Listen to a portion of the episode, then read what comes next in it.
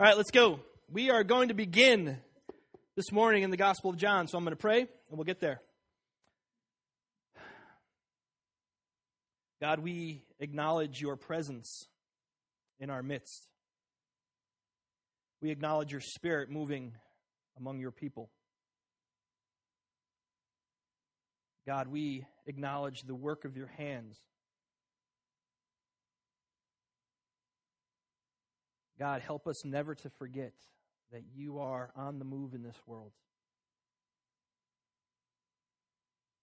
That you're a God of grace and a God of mercy, but you're also a God of justice. You're a God of love. So, God, I pray that you would open our hearts this morning to the words of, of your scriptures. I pray that they would penetrate where they need to in our hearts and in our souls and into our very minds. Give us new insight into how to live this out every day. And God, this morning I pray that the words of my mouth and the meditation of my heart is acceptable in your sight, my rock and my redeemer. Amen. Amen. Okay. The Gospel of John. So if you have your Bibles, open them to Genesis chapter 1. I know, but Genesis chapter 1. Seriously, go there. All right, here we go. I'm going to read verses 1 and 2. In the beginning, God created the heaven, heavens and the earth. Now the earth was formless and empty. Darkness was over the surface of the deep, and the Spirit of God was hovering over the waters. God begins to create stuff. Now, in the original Hebrew text, if I can go there for a minute, it doesn't quite read two sentences. It reads one continual thought.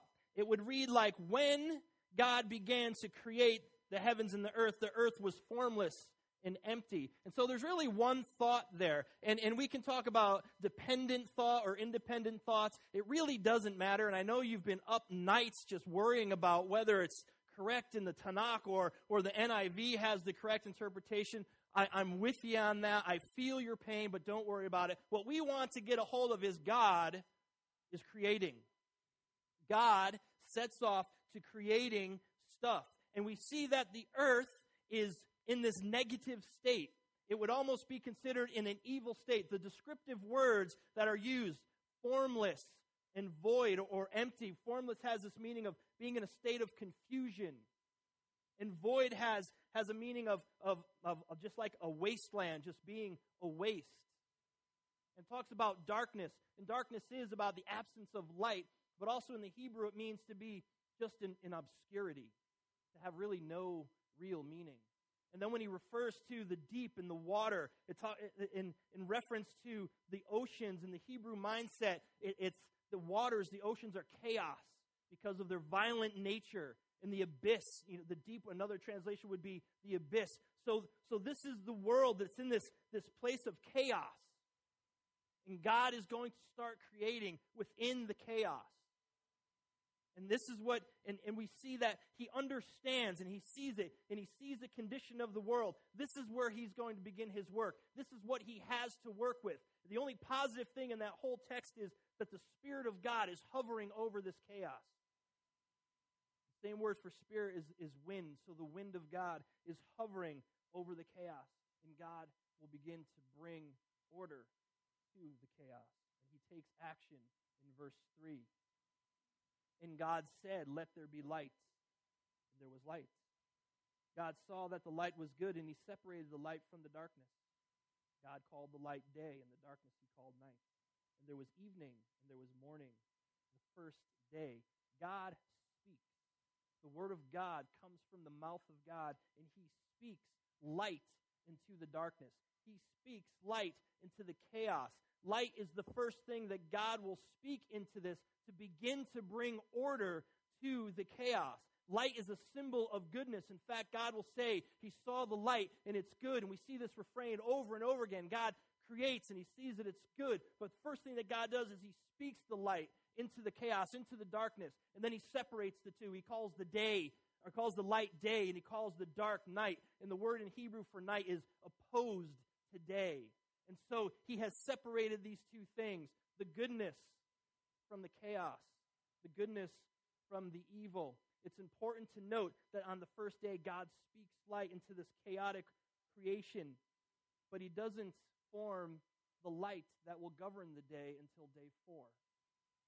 So on the first day, he speaks light and he sees the light and it's good. But not till day four is when he creates what we would consider the sun to govern the day. And so the light God has spoken into creation on the first day has a very deep, deep meaning. There's something much more significant about the light that he has spoken in day one. Because this light will begin to bring order to the chaos. And he says it's good and he creates more and it's good and he creates more and he's good. He gets to the end of it and he kicks back with an O'Doul's and he says, Yeah, this is very good. We know that God wouldn't drink the real beer. Sorry. I don't know what's wrong with me today. But anyway, so um so so and so God says it's very good. And by the time we get to chapter two, we see God's continuing to create. And he's creating more stuff. And now God becomes God's considered a little bit more personal because in, in chapter 1 of Genesis, God is, in the Hebrew, he's Elohim, just God. And by the time we get to chapter 2, they call him Yahweh Elohim, Lord God. And God begins to interact with his creation. He starts to enjoy his creation. In fact, one verse says that he's walking in the cool of the day in his garden, checking stuff out. God is going to become interactive with creation. And he says, Yeah, this is, this is, this is good. But we know that the story doesn't stay good for very long. In chapter 2, there's this garden, and there's this dude, and there's a tree. And God says, You know what? You got everything here, man. Just work the ground. It's all going to be good. Don't eat from that tree. All he had to do.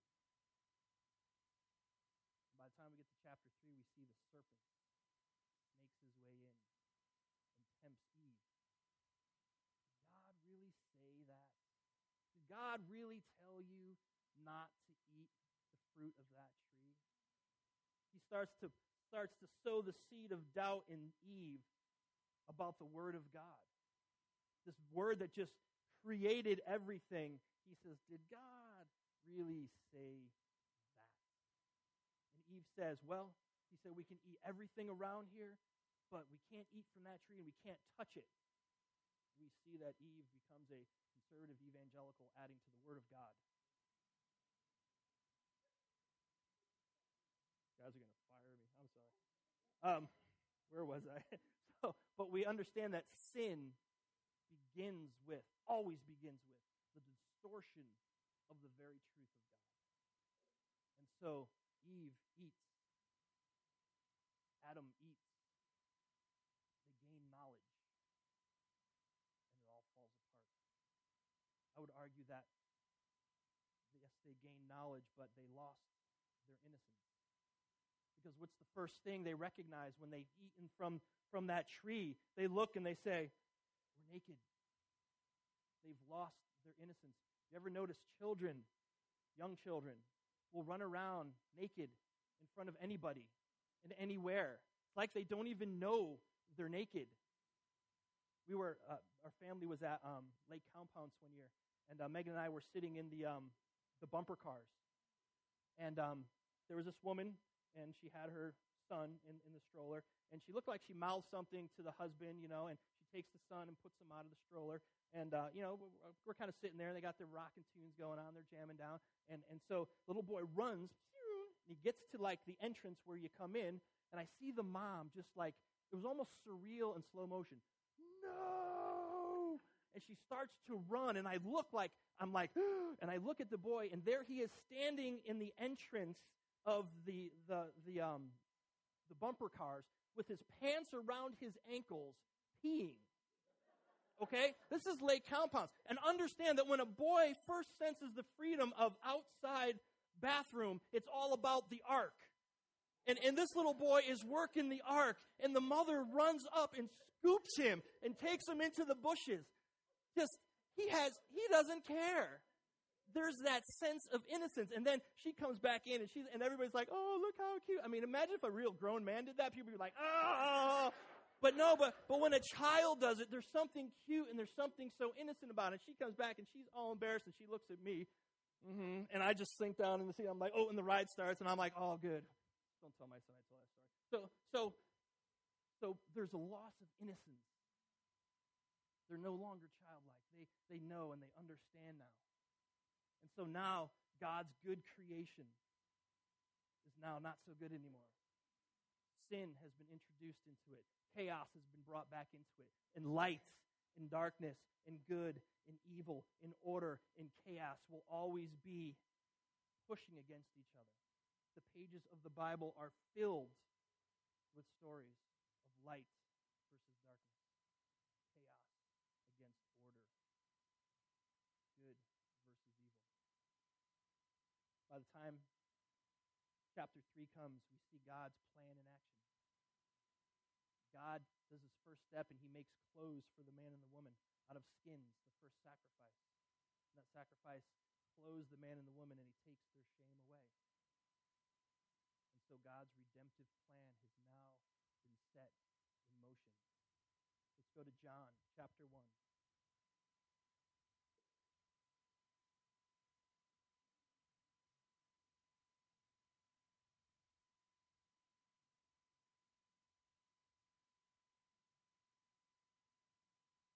The beginning was the Word, and the Word was God, was with God, and the Word was God. He was with God in the beginning. John starts off by reminding us of that very creation story, of what happened in the beginning, that God releases His Word out of His mouth and begins to create. It's a creative force that God begins in the world, in, the, in our world, with His Word. And we begin to recall that story of, of how he speaks and he speaks and he speaks and creation comes and creation comes and he orders and he separates and he builds everything that we have now. He uses, John will begin to, to use terms like light and life and darkness the first beginning, the Word of God was spoken and it brought forth everything. And it's almost like John is, is starting this whole, he's going to share a whole nother beginning. And that beginning, too, will start with the Word of God being brought into the chaos and the darkness and the order. And that Word was with God, and that Word is God. The Word of God existed, pre existed before all things. You cannot separate God's word from God. The word was with God, and the word was God. There was not a time that the word did not exist. In the Jewish tradition, they consider Torah, uh, the, the teachings of God, the law of God, however you want to um, define that. But the Torah was, was created first before everything, even before wisdom. But for John, the Word of God existed with God. In fact, the Word of God, or the Word is God. And so, what's the point? What's the point of bringing this, this idea of the Word forward? What I see happening here is that this Word will point to God's truth. The Word points to who God is. It will show us the very nature of God Himself. And, and it, when, when we speak, our words, they reveal something about us. When we speak, we can, we can take our thoughts and what we're thinking and we can communicate them so other people can hear them. And so God is beginning to communicate with us through this word. It is His way of revealing Himself to us. And so in our humanness, we can just get a hold a little bit of who God is and what God is like through His word. God is not out there somewhere. He didn't set this thing in motion and walk away from it. God wants his creation to know him. God wants his creation to understand him. God wants to reveal himself to his creation, and he wants his creation to know him on a very deep and intimate level.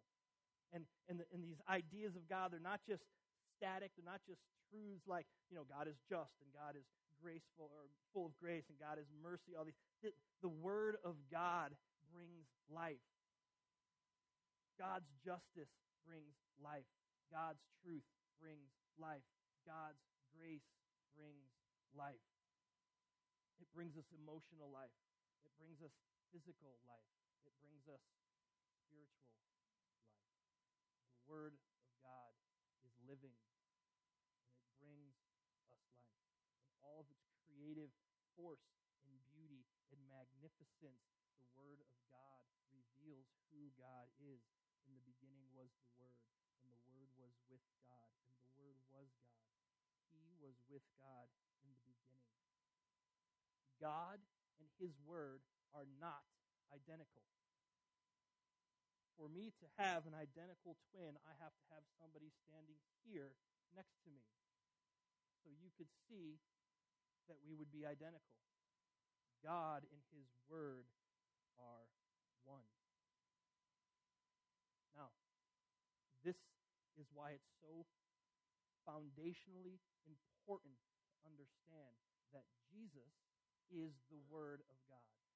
In fact, we see that by verse 2. He says, He, John will use the word, He was with God in the beginning. He is Jesus. This is why Jesus is not optional.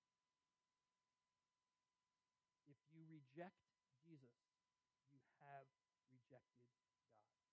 Now, this would have freaked people out in the first century because um, Judaism is monotheistic, meaning one God. And, and, and this, is, this is, they would hold on to this teaching um, and fight for it tooth and nail. All of the other, all of the other uh, cultures around them, polytheistic, would worship many, many gods, but for, for the Jewish people, one God. John understands this, but he still engages the, the mystery of Jesus being God and God the Father being God and not having them be separate, having them be, be one is the, one of the mysteries of our faith. John understands that. It's been revealed to him by the Spirit of God. And if you can get your mind around that and explain that to me, let's talk after church. But John gets it. Jesus was with God in the beginning. Jesus is God. This is why Jesus is not you know, I know that we like options in the world. I mean, we don't like when it's just one way and one way only. I mean, who likes to pay income tax? Pretty much, it's death and income tax. I mean, I, re- I mean, that's those are constants in our life. You cannot pay; they will catch up with you.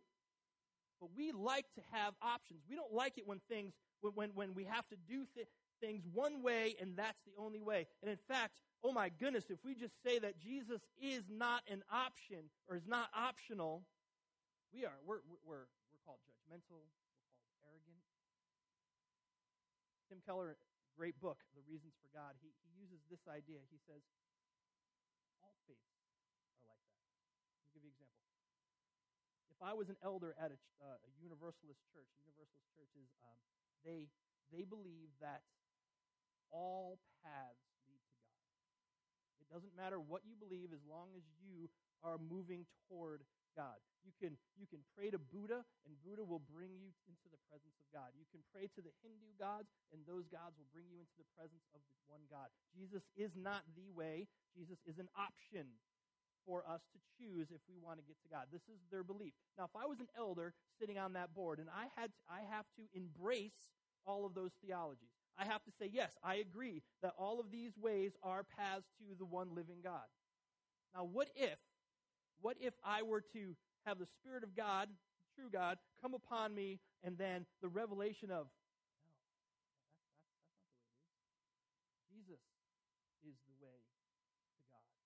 And I came to my brother elders and I said, we have to stop.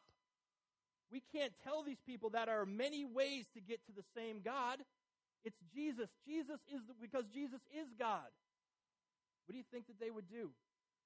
I would probably be asked to leave the elder. So, within a plethora of options in that faith, they would discount my options. See, we think that we love options, but the reality of it is we just want what we want when we want it. This is the opening text of so fundamental because Jesus is not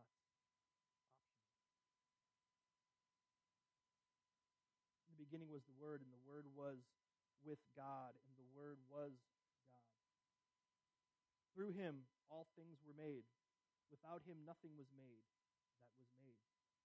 John will now move from the relationship of God the Father and God the Son, and he will move into a relationship, talk about the relation between God the Son, or Jesus the Word, and his creation. Jesus creates. Through Jesus, everything was created. Everything that has come into this world that has been created was created through Jesus, not by Jesus. It's very important that we understand that Jesus, not by Jesus, because God the Father, okay, is responsible for all of creation. Look at 1 Corinthians 8. It talks about, but God the Son, Jesus, had a part, had a part in that creation. Through Jesus, all things, all created things have been made. Nothing that has been created was not created by Jesus. Understand that? No. Good. I'm not going to give you the answer. Understand that all things could be created through Jesus. Martin Luther would say it this way that God spoke the word, Jesus carried out the creation. All things have been created through Jesus. This is why Jesus is not optional. Turn to Colossians for me. Colossians chapter 1. I want you to look at something. Scripture supports Scripture. Colossians is after Philippians. It is. Colossians chapter 1, I'm going to start reading in verse 16. For in him, Jesus, all things were created, things in heaven and on earth. So everything in the heavens were created through Jesus. Everything on earth has been created through Jesus. Look around. Individually, everything has been created through Jesus. Visible and invisible. Everything that you see has been created through Jesus. Everything that you can't see has been created through Jesus. There are things that we don't know about, that we can't see, that we can't physically touch, that Jesus has created, or that was created through Jesus. Whether thrones or powers or rulers or authorities, they were created through Jesus. When the police came here and they harassed us like to no end, they were created through Jesus. Me and Jesus had a little word about that. I didn't get an answer yet, but he's working on it. So, so everything, that means corrupt governments have been allowed to exist. Jesus, our government, created through Jesus. The government in Darfur, created through Jesus. Not easy to get our mind around. But this is what the scriptures say. Before all things, echoing the passage in John and in him all things hold together. Jesus holds everything together. You're not exploding into a big pile of schmutz right now because Jesus is holding you together. The earth doesn't tilt. If the earth tilted one degree, life would stop and, and cease to exist. Jesus holds that together. Science tells us that the universe is expanding, or space is expanding. Jesus is holding it together so it doesn't explode and we get lost. Jesus holds all things together. So even at your best, at your most creative of what you're doing in life, you're just like, yes, look at what I'm doing. You can go, hey, Jesus, what are you doing? I'm just holding everything together. Jesus holds all things together. In the beginning was the Word, and the Word was God and the Word, I'm sorry, in the beginning was the Word, and the Word was with God, and the Word was God. He was with God in the beginning. Through him, all things were made. Without him, nothing was made that has been made. In him was life, and that life was the light of all people. 36 times in the Gospel of John, Jesus used the word, um, John will use the word life many times in reference it's double the amount of any other book in the New Testament. John hits and talks about this idea of life. And the Greek word here is zoe, and it, and it means much more than just your heart pumping and blood going through in brain waves. Much more than biological or physical life. It's about vitality and passion and that thing that puts your feet on the ground in the morning, that gets you out of bed. It's living a fullness in life. Jesus, he will say that Jesus says, I am the bread of life. I've come to give life and give it in abundance. I lay down my life. In me is eternal life. All of these references to Jesus and life. 36 times John will speak of that. So life has come through Jesus. In all of its depths, in all of its nuances, um, emotional and spiritual and physical and intellectual life has come because of Jesus. It is not an accident that we have life. It's not by chance that you are here and living. It's not by a mistake that you have been born and you have life and you've been given passions and talents and desires to do things. Those things come because of Jesus. It's not a mistake. Life cannot exist does not exist in its own right. It is because of Jesus. It says, In him was life. Life, it's, it's, it's not Jesus giving life, it's something mystical about in him is life. Life flows from his very being, and his desire is to give us that life that we would engage it in all its complexities, in all of its nuances, in ways that we don't understand. Jesus, in him, Jesus is life. This is why Jesus is not optional.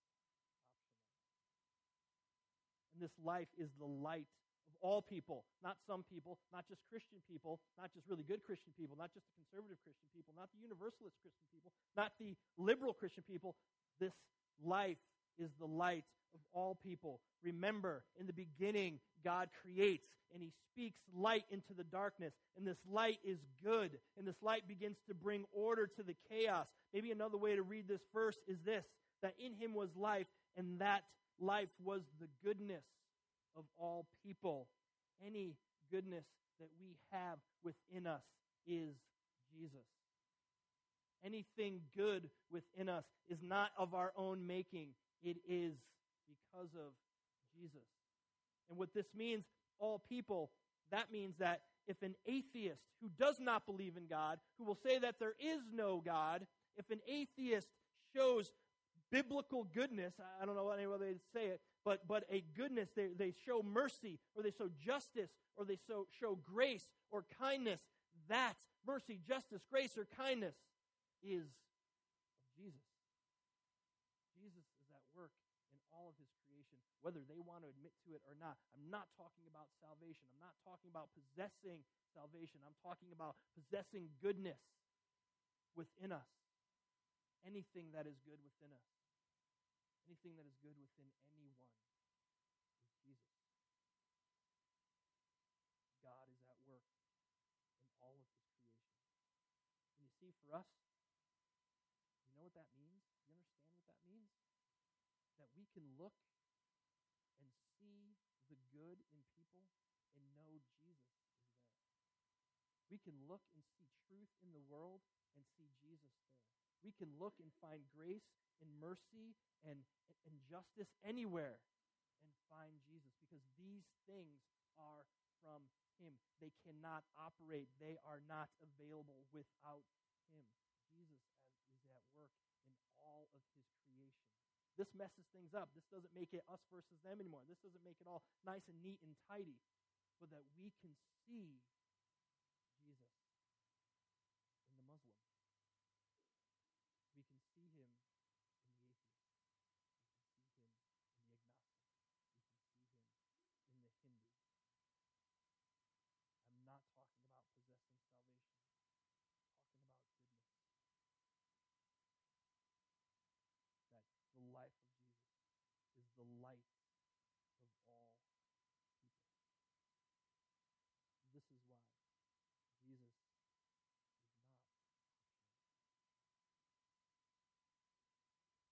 the beginning was the Word, and the Word was with God, and the Word was God. Jesus was with God in the beginning. Through him, all things were made.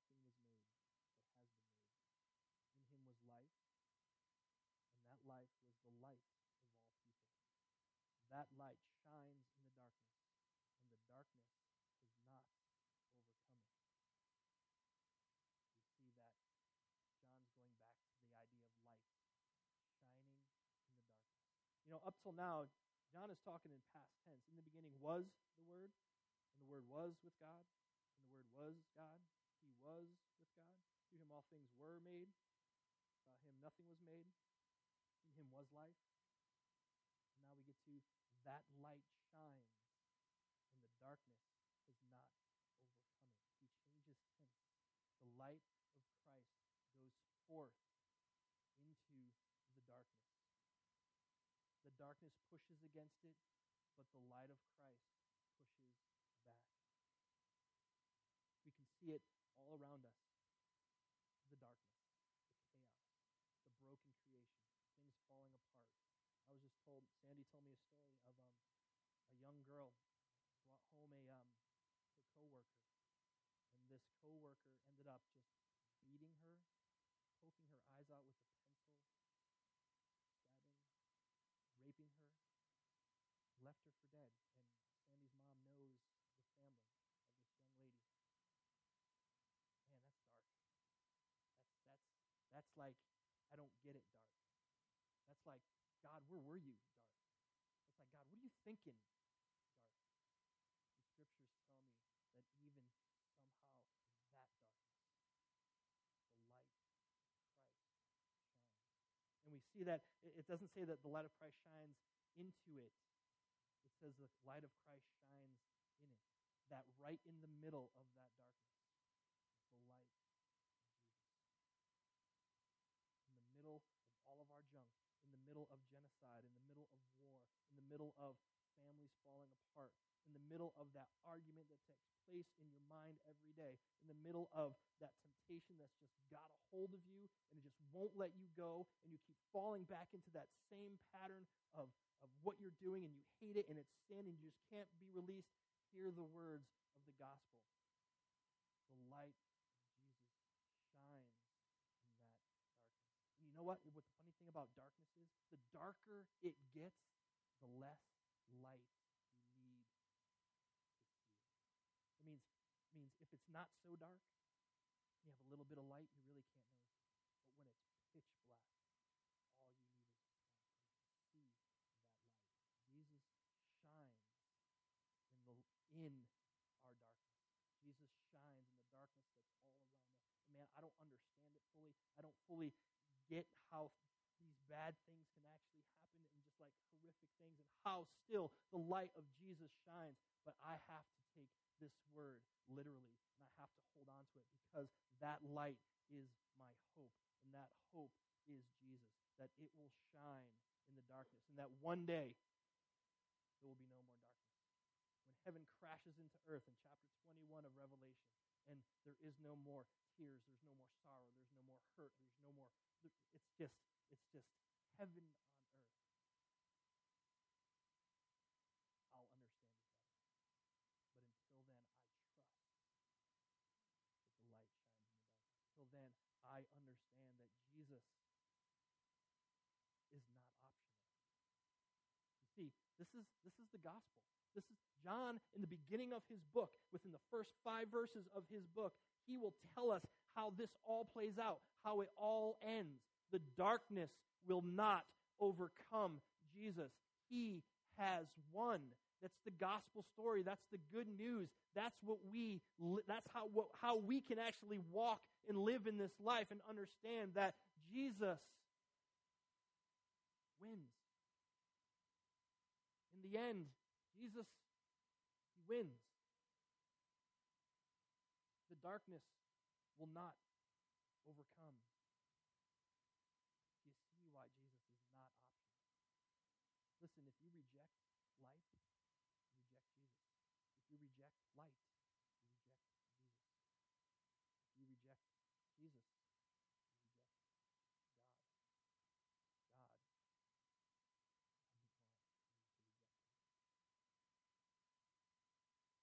In the end, when it all plays out, there'll be, there'll, come a time that we will not need this book anymore. There will come a time when this will just be the story of God and that we will find ourselves in the completion of this book. When that time comes, we will understand in every way Jesus